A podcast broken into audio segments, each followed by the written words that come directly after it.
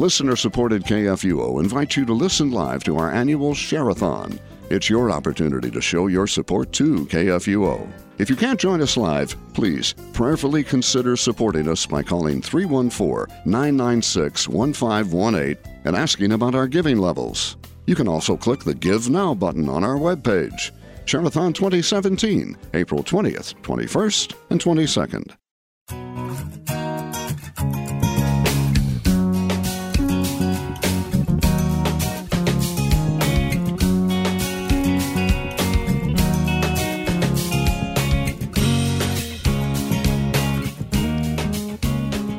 Welcome to Faith and Family. I'm Andy Bates.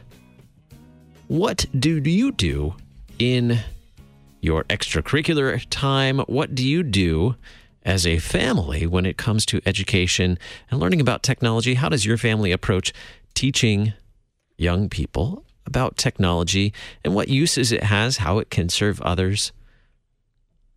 Do you have opportunities to dig in and work hands-on with technology to learn about it? We have a great group of teens to help us share their experience on a robotics team here in the St. Louis area and their great success as well and what they've gained from this team as well. Thanks to our underwriter, Concordia University, Wisconsin, for supporting Faith and Family. You can find out more about them on kfuo.org. Look for the Concordia University, Wisconsin logo in the sponsor section. We have in studio today the Robo Raiders robotics team. We have Knut joining us in studio. Good morning, Knut. Good morning. Glad to have you in studio this morning. And Jake, good morning, Jake. Morning, how are you doing, sir? Very well, thank you. Glad to have you here. And Jonathan. Hello. Jonathan is a familiar voice probably here on KFUO. Heard him just moments ago. One of the familiar voices. A fan of Thy Strong Word. Yes, very good show. And so you hear his voice throughout the day on our little announcement about Thy Strong Word. We have more members of the team joining us in the second half of the program as well to talk about their experience.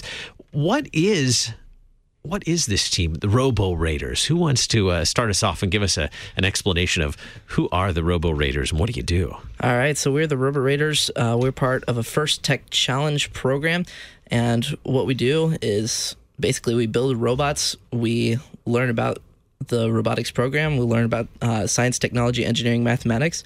We reach out to our professionals to learn a little bit more about that and share this knowledge out with our community.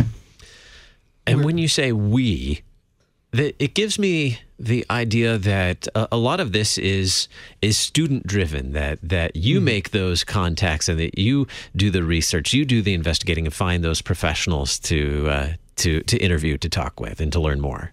Indeed, we do, yes. A big part of the organization that we're running under, named FIRST, really does encourage this outreach to our community that's really student-driven, not based upon either the coaches or mentors helping us out with that. But yes, it is very, very much student-driven. One of the FIRST core values is we do the work with help from our coaches and mentors. Our coaches and mentors don't have all the answers. We learn together. We know that our coaches and mentors are very valuable, but we're the ones providing the leadership and really driving the team. How did you first find out about the Robo Raiders and get involved? For me, it was actually 8 years ago when the team was first founded. One of the moms of the original team members was teaching a robotics class using the Lego versions of the robots at our local homeschool co-op. So I actually joined because I was interested in Legos at first. But then from there, I really was able to gain a very large passion for robotics and actually learning more about science, technology, engineering, and math. Jake, when did you first find out about the team and then move to getting involved? Yes. Well, I first found out about the team when they did an outreach event at our local homeschool community co-op. And from there, I learned about the Robo Raiders. Like, cool, they're building robots. I mean, their robots are awesome. With that, I was introduced to the entirety realm of STEM, and through that, I've been able to gain a huge passion, believe it or not, for the technology side of it, learning how to promote our different teams, learn how to market and manage, and all of that has been just a huge help for me. Jonathan, what was your first connection with the Robo Raiders? I've actually followed the Robo Raiders team ever since they started and really admired them and looked up to them. Just not this year, but last year, I finally had the opportunity to apply for the Robo Raiders and go through the application process and was fortunate enough to be accepted onto the team. And I've loved it ever since then and have had a great experience with it. Now, who makes up the team? We have only part of the team with us today. Who makes up this team? We have a total of 9 members, or actually 10 members. I could go through and list them all, but we actually pretty much all homeschooled, big emphasis on specifically Christians. So as a Christian team, we've made it our focus to live by the commandments as God has shown us, but then also one of the big values in FIRST is something called gracious professionalism, which is essentially treating each other with respect, doing your best work while still working with your partners both in competition and in the team. So during the competitions, you work with your alliance partner, even though they might be against you in another robot match, you still work with them to try and help them make sure that everyone can succeed in that. And we've actually made a code of ethics to reflect that with the love is patient, love is kind. We've been able to rearrange those as it relates to gracious professionalism with love. Love relates to gracious professionalism in that it helps other people along. It's patient with other team members. It's kind to them. It does not envy other people's successes, but rejoices when the opposing teams do well. We were able to tie all those biblical concepts in to the first concept of gracious professionalism and really have been able to use it really well this year.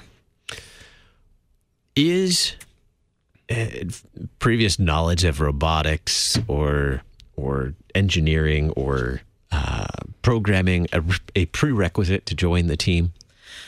This last year, I joined the team having absolutely no prior knowledge of anything robotics related. So our team does not look specifically for the experience, though that is helpful. We're really looking for the interest, the passion to learn, and the passion to grow. One of the biggest points in the FIRST robotics is actually not necessarily knowing stuff when you start out, but actually learning through your experiences so that you get the skills necessary for your job or working with other people in the future. So how do you go about learning to tackle a project, to tackle what you need to know in order to be successful in a competition?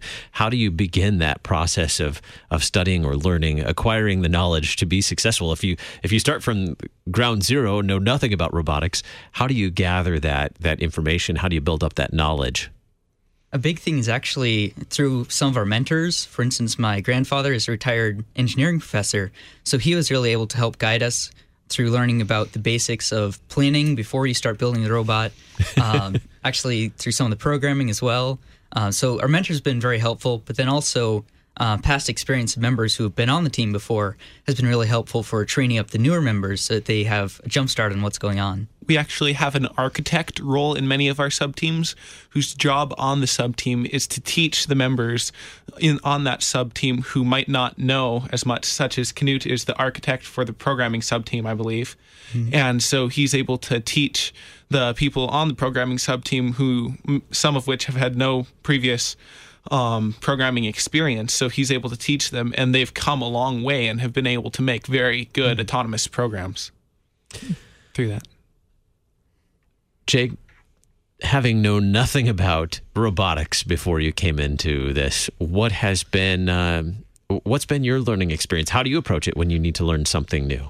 Definitely. So learning off of all of my robotics teammates, they just have such a vast knowledge of this subject. They were definitely the first people I turned to. But another huge part of this FIRST experience is to be able to reach out and touch base with professionals in certain areas, whether it be programming, whether it be marketing, whether it be engineering, fabrication. All that stuff is imperative that you go out and reach out to these different professionals. And so that has been a huge part of my personal learning experience, is touching base with these people. I think that's actually one of the very unique parts about the FIRST program, is it not only focuses on the robots, but actually one of their slogans is more than just robots. They focus on building the character through the gracious professionalism and their different core values, but then also through the different soft skills, working with a team, and just developing all the skills you need later in the future. So it's not just hardware and software, but as you mentioned, soft skills as well. That learning how to all those important skills that are necessary for future careers, but just for interacting and serving on a team in a variety of ways. Definitely, yeah. And FIRST is more than just the robot. It's very, very clear from their message that they want you to do more than just science, technology, engineering, mathematics. They want you to go out there, make professional connections. They want you to go out there, manage your team, learn the leadership skills, learn management skills, and all of these different values that FIRST promotes is not necessarily relating to STEM, but it's definitely still a huge part of this program. How do you make those connections with industry professionals? How do you get connected with those? And how do you find mentors? How do you get connected with others who can help you in your studies? There are a couple ways that we're able to do that. One of the big ways during the beginning of the season was we actually were able to come and attend and present at demo at a big professional conference where we were able to get connections and talk with people about FIRST. Other things that we've been able to do are just through family and friends. We've been able to ask people to come in, give design reviews, get that sort of knowledge into the team a lot. Tell me about some of the connections you have made, some of the industry professionals you've connected with. One of the professionals we talked with just recently was from a local company here in St. Louis called John Henry Foster. They do a lot with manufacturing and building complex machines for different people. So we talked with Joe Anderson. So he talked quite a bit about, he actually reviewed our robot and gave us some pretty neat tips on how to better manage our wiring and just how to improve the robot as a whole. So that was really helpful for improving as we're building up to the World Championship in a few weeks.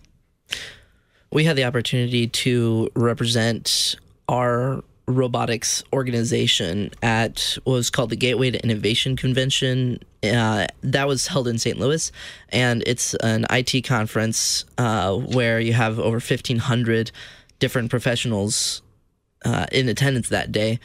While we were there, we had the opportunity to speak with a man under the name of Dave Martin, and he is from the company Red Hat, and he was able to talk to us about open sourcing our ideas, open sourcing, getting our ideas out there to the public, making it visible. And that has been a huge help for our team that we've been using this year. That actually kind of ties into one of the other soft skill areas of our team. We have a digital media sub-team. So through that, we've been able to actually do some outreach by applying that open sourcing principle by making a video about one of our mechanisms on the robot to share with other teams, and then also on our website, putting up some help documents so that other teams can learn how to do certain things relating to their robots. It sounds like being a part of this team is certainly a life lesson in collaboration. Everything you do on this team sounds like a collaboration. But it also sounds like a huge investment of time and energy. How do you manage to balance this with other studies? All homeschool students, it sounds like. How do you manage balancing robotics with your other studies and other aspects of life? It sounds like it could be very time-consuming. Who wants to address that? It definitely is very time-consuming. I think a big thing with being homeschooled is it allows us to actually tie this in with some of our school. So, for instance, this year, I'm actually kind of applying some of my physics work to the robotics. So I've been able to measure some of the robot properties and help use that in the programming. So it's been able to kind of double up as some of the schoolwork, but then also you do have to be very careful with your scheduling to make sure that it's not eating up too much time. You still have enough time to finish off everything else. Yeah, it's definitely a big lesson in time management, learning all these skills from these different areas. But yes, it is definitely very time-consuming. Jonathan, how do you balance your time with the team and all of your other studies and activities? heartbreakingly, sometimes I can't go to the extra work sessions because I need to do my school. So we need to make sure that we get our priorities straight, that though the robotics does help you in a whole bunch of areas and do a whole bunch of things, you still need to have the extra knowledge as well. So ultimately, school does come first, though the robotics does help you get a whole lot of knowledge that you would not otherwise be able to get through your studies. How does this compare to other things that you've studied or other teams that you've been on? How does this compare to that? I think something for me specifically is it's a lot more hands-on. The way I learn, it's quite often when I'm just studying math, it's very hard to understand it first because it's very abstract. But with the robotics, you're able to actually apply everything, and it's much easier to pick things up for me specifically, just because... and literally. Yes, actually, because I'm able to immediately apply something that I've learned in school, see how it works in the real world, so it's a lot easier just to pick up from the beginning. How does this compare to, have you been on competitive sports teams or other teams or other subjects that you're studying? How does it compare?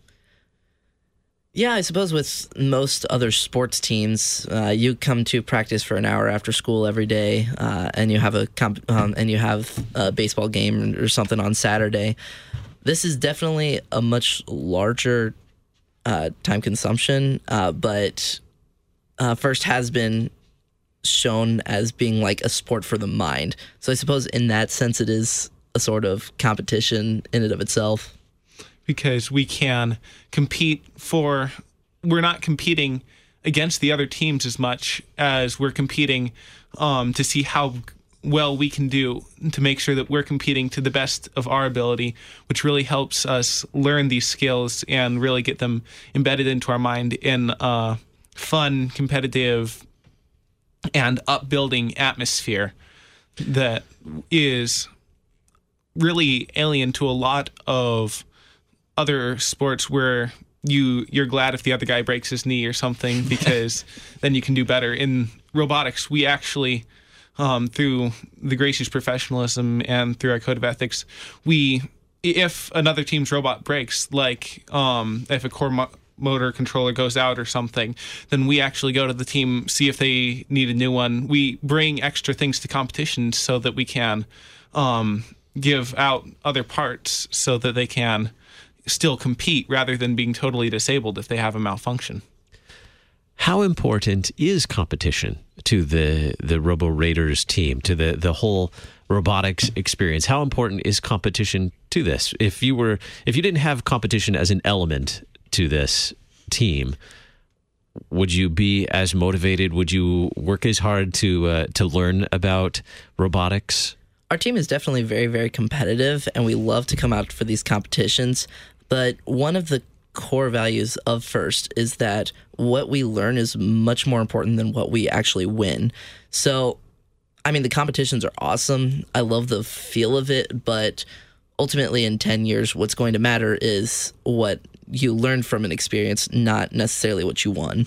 Something I've noticed actually is, while it really does help to kind of give you that competitive drive to do better, the competitions actually serve another purpose. Really, as a Christian team, one of our focuses is to be shining lights for Christ out in the community.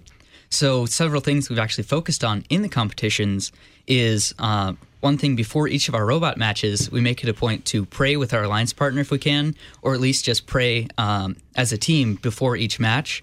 And then also we have our team code of ethics, which is based off of 1 Corinthians 13. And then also our team verse. So that's really been one of our focuses in the competitions, one of our goals there. Mm-hmm. With competitions and all the preparations, we talked a little bit about how this can be time consuming and trying to balance all of your other studies and other responsibilities.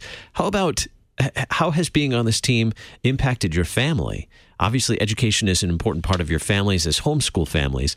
How has being a part of the Robo Raiders impacted your family?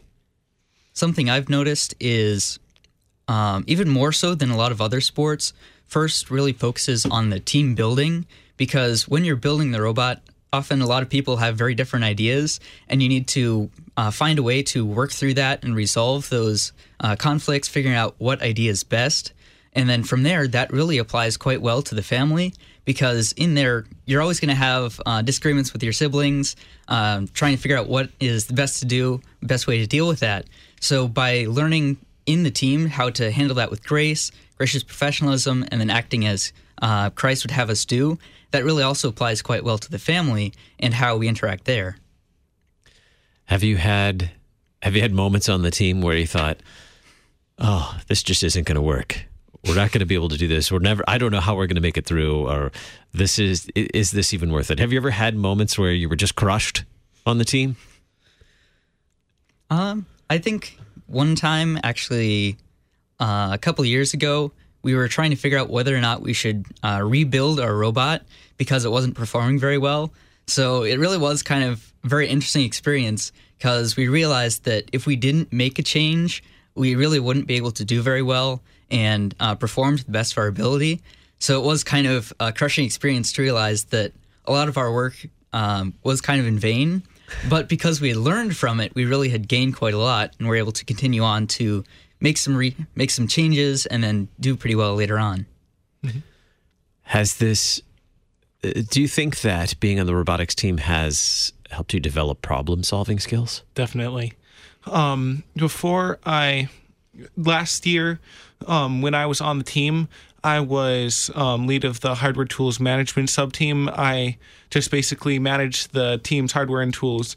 And a lot of the time, I didn't specifically look for things that I could do or help with, but just was around, and other people could ask me to do things. But this year, from learning through that, I've been able to become much more of a leader, to ask people to do things, and as well as actively looking for things to do, seeing what I could do to benefit the team, even if I wasn't asked to do it, or things like that. I've been able to learn a lot through that, and people have noticed that and commented about it.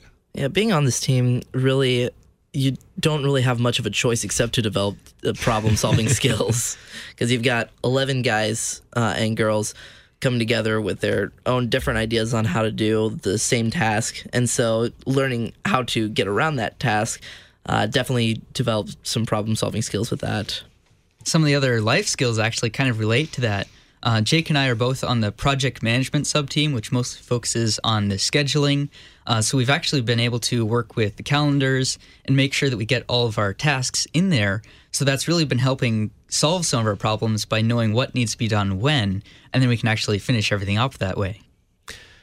How do you think being on this team will help you in the future? I mean, you mentioned learning soft skills and project management, problem solving. How do you think this may help you in the future? And if you could stay on the robotics team forever, would you? The robotics experience is definitely awesome, but even going into the workforce, I recently acquired a job at a local Chick-fil-A, and taking some of the valuable ideals from FIRST, like the ideas of gracious professionalism, the idea of cooperation, taking all of that and that soft skills, bringing that into the workforce has actually been a huge help for me in that experience. Relating back to if you could stay in robotics forever, I'm actually graduating this year, so it's my last competition, this World Championship. So I've noticed that really robotics has been an amazing experience in my life, but if you don't graduate, you're not really going to be able to apply those skills that you've learned in both soft skill and also the hard skill areas.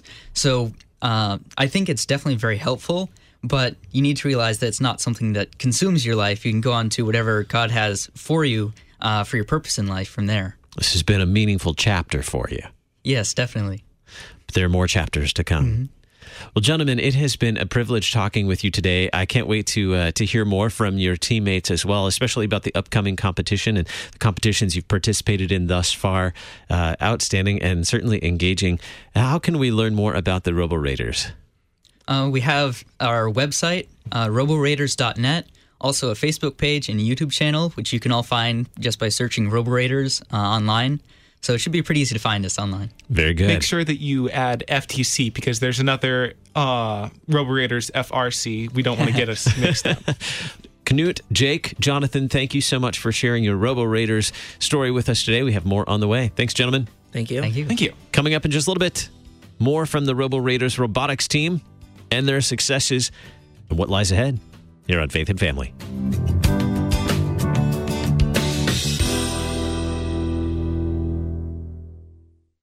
Concordia University, Wisconsin in Mequon overlooks a half mile of beautiful Lake Michigan shoreline. CUW campus is located 15 miles north of Milwaukee, with over 70 undergraduate majors, 28 graduate degree programs, and doctorate programs in pharmacy, physical therapy, occupational therapy, and nursing practice. CUW offers online learning and accelerated learning at one of 9 Wisconsin centers and one in St. Louis. Traditional or accelerated education, CUW has the program for you. CUW.edu. This is Life Issues with Brad Mattis, president of Life Issues Institute. It's that time of year again when young girls are shopping for prom dresses. Carly Amundsen has Down syndrome, but that's not why she couldn't find a prom dress. She's so tiny nothing would fit, so her fellow students in sewing class at Century High School in Bismarck, North Dakota, decided to take matters into their own hands. They took Carly shopping for dress fabric and a pattern. Then they spent weeks in class sewing Carly's new sparkly red prom dress, and she was on cloud 9. What's even more important is her kind students will never forget making the dress for her. And hopefully, if they or someone they know is faced with a prenatal diagnosis of Down syndrome, they'll remember Carly and her dress and make an enthusiastic choice for life. For more information, visit our website at lifeissues.org and stay informed. More informed than you've ever been. So what are you doing the last week of July? How about spending it with a bunch of fellow Lutherans at the 2017 Institute for Liturgy, Preaching, and Church Music on the lovely campus of Concordia University, Chicago. You'll be singing, praying, learning, loving, and growing together in the Lord. The Institute is for everyone who's passionate about worship. The theme this year is The Just Live by Faith. Make it plain in sermon, service, song. There'll be a hymn festival, concert by National Lutheran Choir, insightful keynotes by David Peterson, William Swirla, and Kevin Hildebrandt, tons of workshops covering the gamut of worship, and you get to hear Daniel Gard give us the goods on the book of Habakkuk. Yeah, you want to be there. July 25th through 28th. You'll be so glad you did. Register today at www.lcms.org/worship institute. Babies come with lots of decisions. Cloth or disposable, crib or bassinet. So when it comes to protection, go with the safest, most effective choice, immunization. Get all the recommended vaccines for your baby by age 2 to protect your child against 14 serious childhood diseases. For more reasons to immunize, talk to your child's doctor. Go to health.mo.gov/immunizations or call 800-219-3224. Brought to you by the Missouri Department of Health and Senior Services and the Center for Disease Control and Prevention. Hi, I'm Gary Duncan, the General Manager of Worldwide KFUO. We promote our various programs. We ask you to listen to your favorite show. We ask you to support our broadcast ministry, and we thank you for that support. But maybe we don't ask you to pray for us as much as we should. Please pray for the staff, management, radio hosts, and volunteers here at Worldwide KFUO. Pray that the message of salvation through Christ is heard clearly by listeners around the world. Pray that we continue to reach into those areas that are hostile to the Word of God. Pray that KFUO continues to reach those people desperately needing to hear the good news message. And pray that God continues to bless us financially through the gifts we need to continue our broadcast ministry. Thank you for listening, supporting, and praying for Worldwide KFUO. You truly are appreciated. We are the messenger of good news, AM 850 in St. Louis, worldwide at KFUO.org.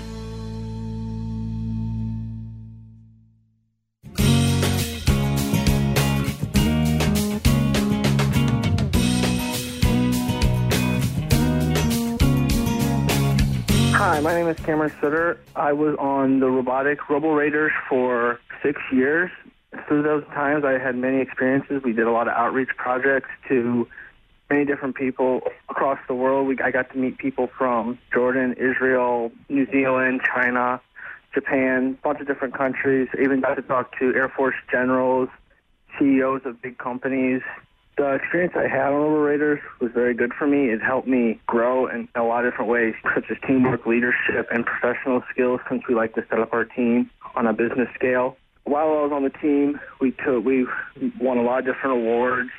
On my fourth year, we got Worlds, third place champions overall. And then after that, we made it to Worlds every year, winning various awards and getting nominated for different things. The FTC and FLL robotics really helps you grow in ways such as building, design, strategy, teamwork, of course, leadership, and getting you a feel for what the real world's going to be like. I had a really good experience. Definitely changed me for the better. Thank you. Cameron Sutter, one of the alumni of the Robo Raiders. We are talking with the Robo Raiders student robotics team here on Faith and Family today. In studio with me today, Jonathan, joining us, sticking around with us for the full hour. Jonathan, hello. Thanks so much for being here. And joining us now for this half of the program, Jamari. Jamari, welcome. Thank you. Glad to have you in studio. And Raina, welcome. Hello, thank you.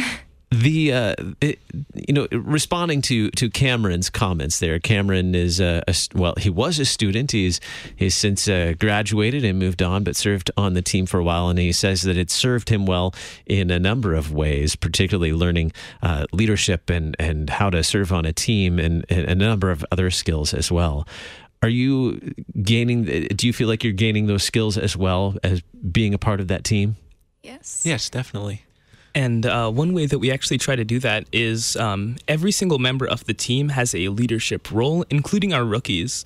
And our goal in this is that the rookies will be able to lead other team members on who come on in later years throughout the kind of run of the Robo Raiders. So I'm the leader of programming, and I learned quite a bit about how we are supposed to be making the code, of course, but also how to manage the code and how to teach other people about how to make that code. So we're wanting to make sure that not only can we have this for a couple years, but we can keep giving people the great experiences like Cameron shared.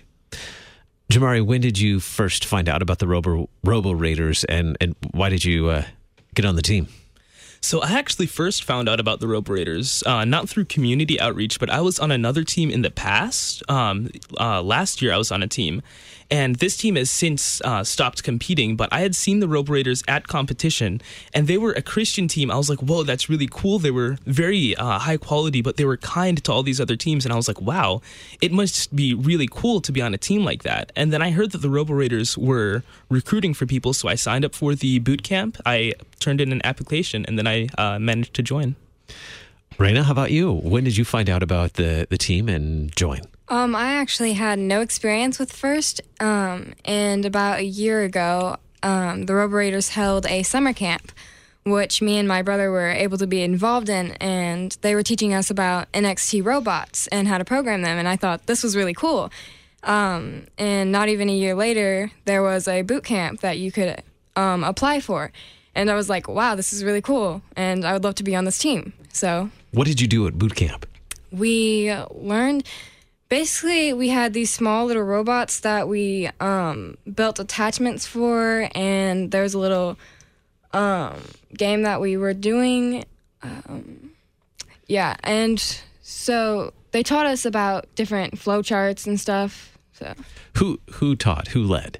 Actually, the team members created the curriculums for these boot camps and then led the boot camps. And later on, after we had accepted applicants onto the team, we led boot camps where the rookie members were the teachers.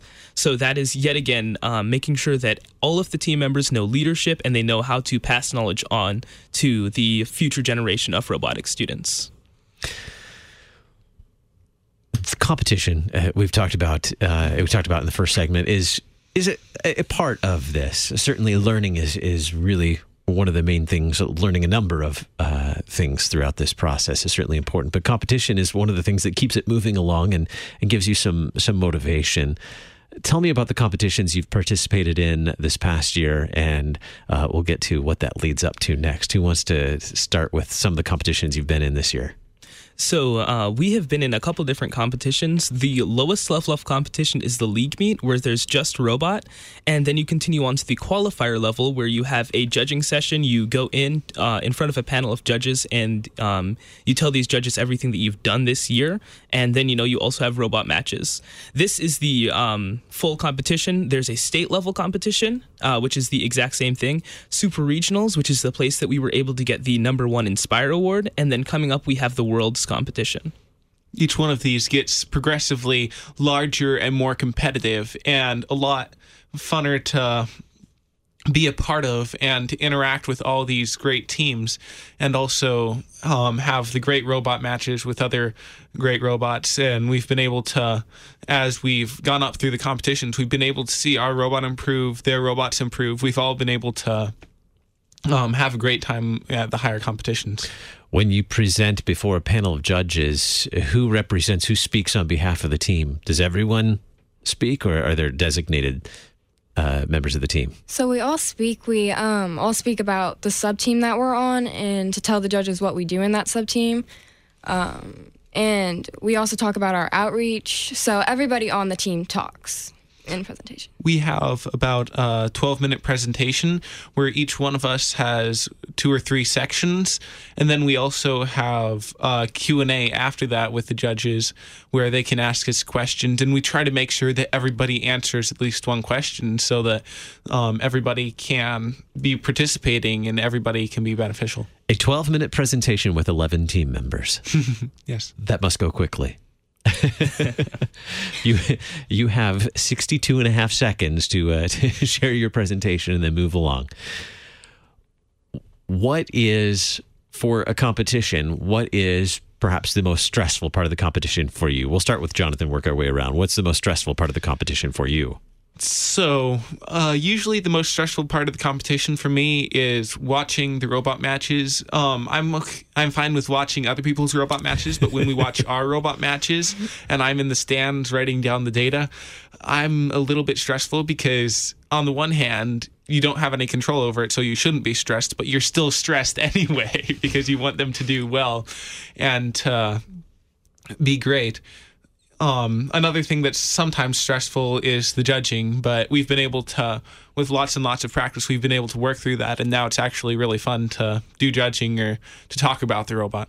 And as Jonathan had been saying, that the robot matches are stressful, it's even more stressful for the people who are actually driving the robot. There's a group of 3 people that actually go down to the field and drive the robot while the rest of the teams and the spectators can watch.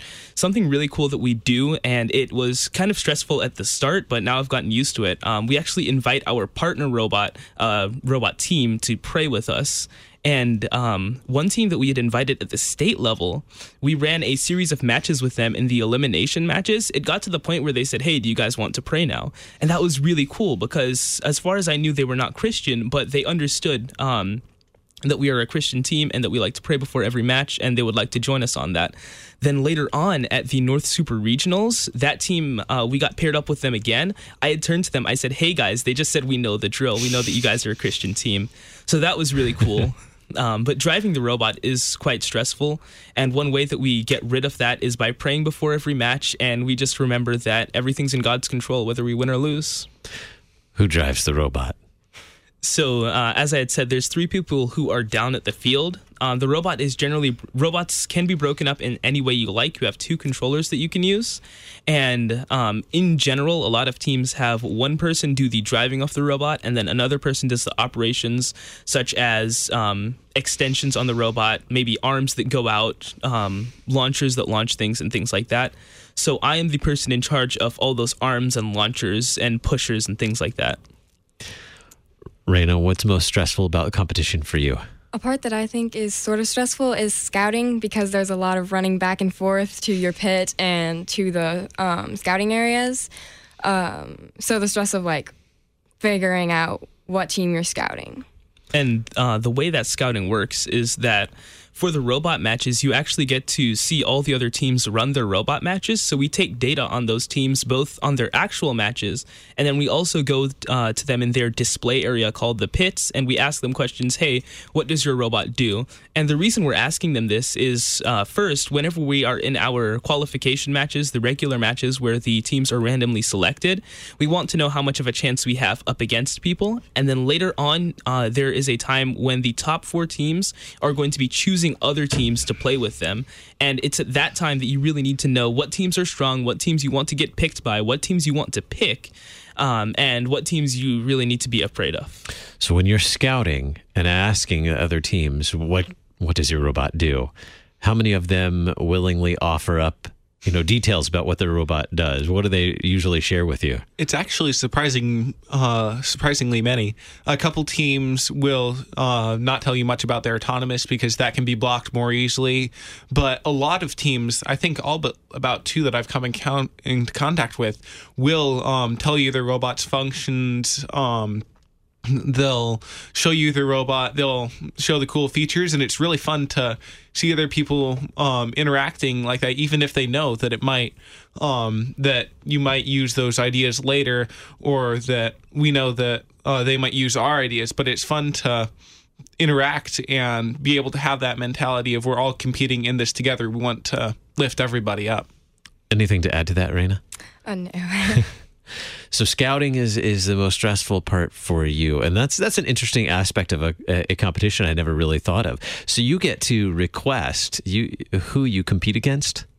The first set of matches, usually there are about 5 to 8, depending on the level of competition.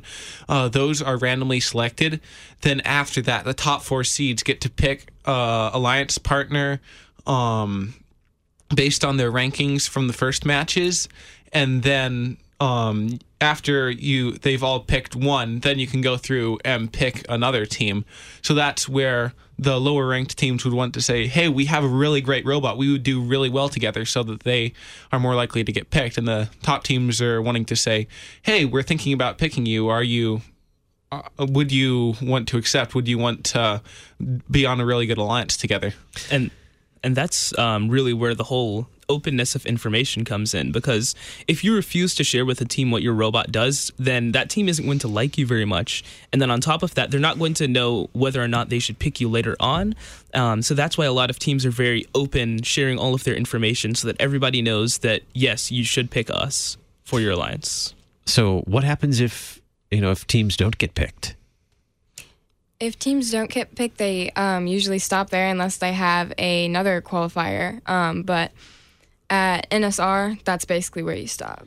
But there's the robot way of advancement through the robot matches and the elimination, but then we mentioned earlier there's the judging, which is a whole nother way of advancement that takes into account what your robot does on the field, but is much more focused on your notebook, what you've documented, what you shared with the judges during judging, and about half the people who advance from competition advance from robot. The other half all advance from awards. So even if your electronics blow up or your robot falls in half or something, you can still have a very good chance of getting nominated or getting an award and still moving on. So if the robot malfunctions, it isn't the end of the world. It almost sounds like you're speaking from experience.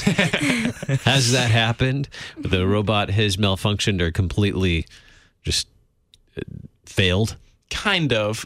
In super regionals, the robot did really well. It's just that our alliance partners kind of had that happen to them. There are 4 robots on the field, 2 against you and 2 with you. 2 against you and 1 other on your alliance. Our alliance partners kind of fell apart or didn't work some of the time, so we didn't advance through robot. We almost did, but we actually got the highest judged award, like we mentioned earlier, and that was really awesome that the judges saw that even though our matches didn't go well, our robot was able to be really consistent, and our outreach and professional interaction was outstanding, and our documentation was outstanding. And when they are calling us up for that award, we really try to stress how we are a Christian team. And the judges had picked up on that. And then they quoted our team verse saying that this team is a model of good works when they were calling us up. So that is really something that we're seeing. People notice that we're a Christian team, and then they find that interesting. So this competition, robotics competitions aren't just about who builds the best robot that can beat all the other robots. It sounds like there's so much more to it. Yes, there is a whole lot more. For instance, what we're doing right now, reaching out to the community, that is one way for your team to move on, move up the ladder and get awards. So for your awards, you know, you have the robot matches themselves. You have the winning alliance, being the captain of the winning alliance, all that glory. And then you have your overall awards, such as the Inspire Award, which takes both your hard skills and your soft skills together and judges you overall as a team. Then you have more of your softer skilled awards, such as the Think Award, which questions how well have you written down everything that you have done this year. The Motivate Award, how have you reached out to your community, such as what we're doing right now, and your Connect Award. How have you been aggressively seeking after professionals and then incorporating what those professionals have told you into your robot? What are other ways that you've reached out to your community? Many of you have mentioned outreach as an important part of your team. What are other ways that you've reached out to your community, Raina?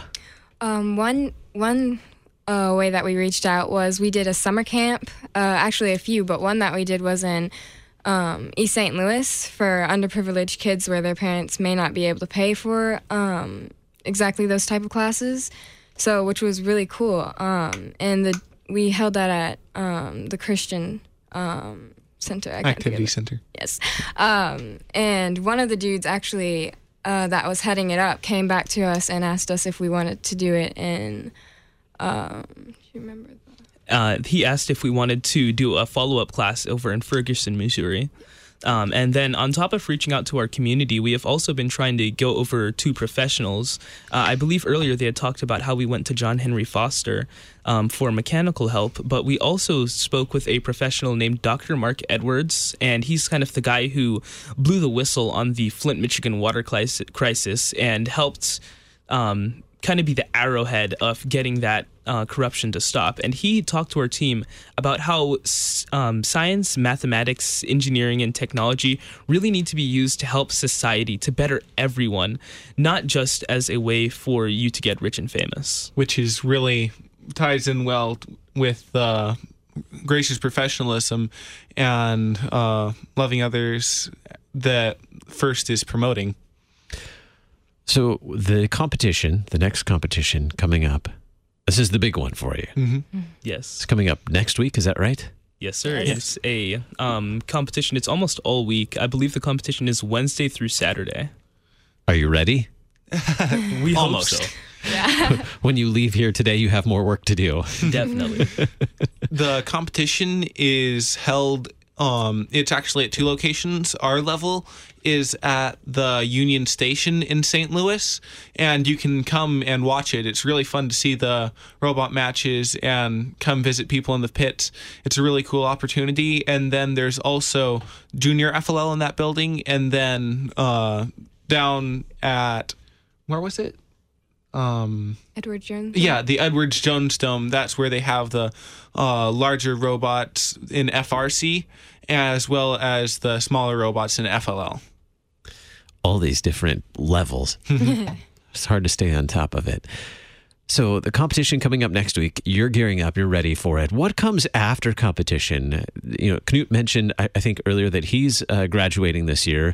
Do we have others who are graduating and leaving the team this year? So we have one other member, Joe, who is Knut's age. He's been with the team a long time, so he's going to be graduating. There's a possibility that I will be moving away.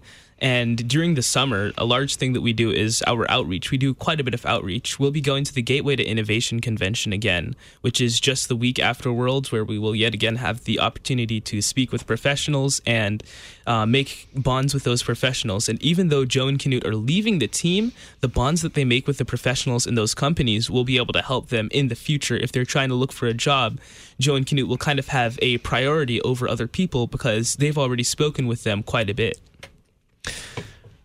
What are your plans for the future? what do you have ideas of how this robotics team experience may help you, may serve you in the future? Before joining a robotics team, I actually had no idea what I wanted to do with my life. I said, oh, well, robots are kind of cool. So, you know, that's why I joined a team, is because I thought robots were cool. And then after that, I really found myself inside of the computer sciences area, just making things work and making them work well with precision and math. All those things really appeal to me. I, before coming onto the robotics team, I'm very interested in music, so I was thinking probably going into that, and then pastoral ministry. I'm still very interested in those, but I'm also now very interested in the robotics side of things, and think I might want to go into an engineering field for a couple of years and then go back to seminary and get a master's of theology. Before I joined, I wanted to be an archaeologist. Now I could do that, but engineering would be also an option. So you may end up designing the machines that help with archaeology. Exactly. That's right. What's it like? I have to ask Raina, how many other girls are on the team? I noticed that the majority of the guests here today are guys. How many other ladies are on the team? We have 2 other girls on the team. What's it like being in the minority, being 3 girls on a team of 11? What's it like? It's actually really... if there was any more, it might be better. But I noticed when we were coming up with our dress ideas, it was very hard, even with 3 girls. So, yeah, but it's pretty good. We've actually been able to get a lot more girls in through the last few years. Mm-hmm. Pretty much all the years before this, we've only had 1 girl, and we've really wanted to recruit more girls onto the team, which we've been able to do this year, which is really great that we've been able to have more. When you go to the competitions, mostly guys there? Or do you see more girls there too? Surprisingly, it's sort of an even number. I mean, there are quite a lot of guys, but there are also quite a lot of girls. There are a lot of teams that are kind of like us, where they're mostly guys and then a few girls, but then you also have the teams that kind of even them out, that are all girls or all girls and one guy or something, because of the urge for women to get into STEM and things like that. It's really fun to see the dynamic of all girls teams and girls and most teams being girls and guys like us. So how can younger students, what are the youngest applicants you'll take? I know you mentioned you have boot camp. What are how young can a student be that if they're interested in the team? So in general, the Robo Raiders are looking for people in 9th grade to 12th grade, but the actual FTC program accepts people all the way down in 8th grade, I believe. Yeah. I don't think it actually has much of an age minimum, other than just that you're able to be a part of it and participate well. But they actually have first programs before that, like the FLL that I mentioned was at Worlds 2 and the Junior FLL. Those are much better for the below 8th grade, because you're able to have a research project and that sort of thing, and it's really set up well in the first progression, where you can start with Junior FLL, where you have just the project, and then FLL, where you have a Lego robot that's fully autonomous in a project. Here you have like the notebook and a big robot, and then in FRC you have a huge robot. So it's a really awesome progression, and it has a lot of things for all ages. We have just about a minute left before we wrap up. What are some of the just a few seconds on some of the things you'll take with you from this team that you think you'll use in the future? Some of the great skills that you've learned about yourself, or things that you've learned about your team as well. We'll start with Jamari here. So something that I have learned about myself is the ability to speak in front of people, because before joining the team, I absolutely despised public speaking. And now I'm confident I'm able to get up in front of a group of judges, in front of a group of students who need to learn something, and be able to convey my thoughts effectively. Raina? I have learned how to gather data and put it into charts, which could be helpful in the future, considering which job I would want to get. So, yeah. Very good. Just a few seconds. Mm-hmm. I've been able to learn a lot of leadership roles in knowing how to manage his schedule, how to delegate work, and that's really been beneficial in the team and outside of the team as well. Robo Raiders headed to competition next week. I wish you well, and we'll be praying for you and all those who are gathering together. Thanks so much for sharing your story today. Jonathan, thanks for being my guest. Mm-hmm. Jamari, thanks so much for being my guest. Thank you for having us. And Raina, thanks so much. Thank you. Coming up in just a little bit, Thy Strong Word, right here on the Messenger of Good News.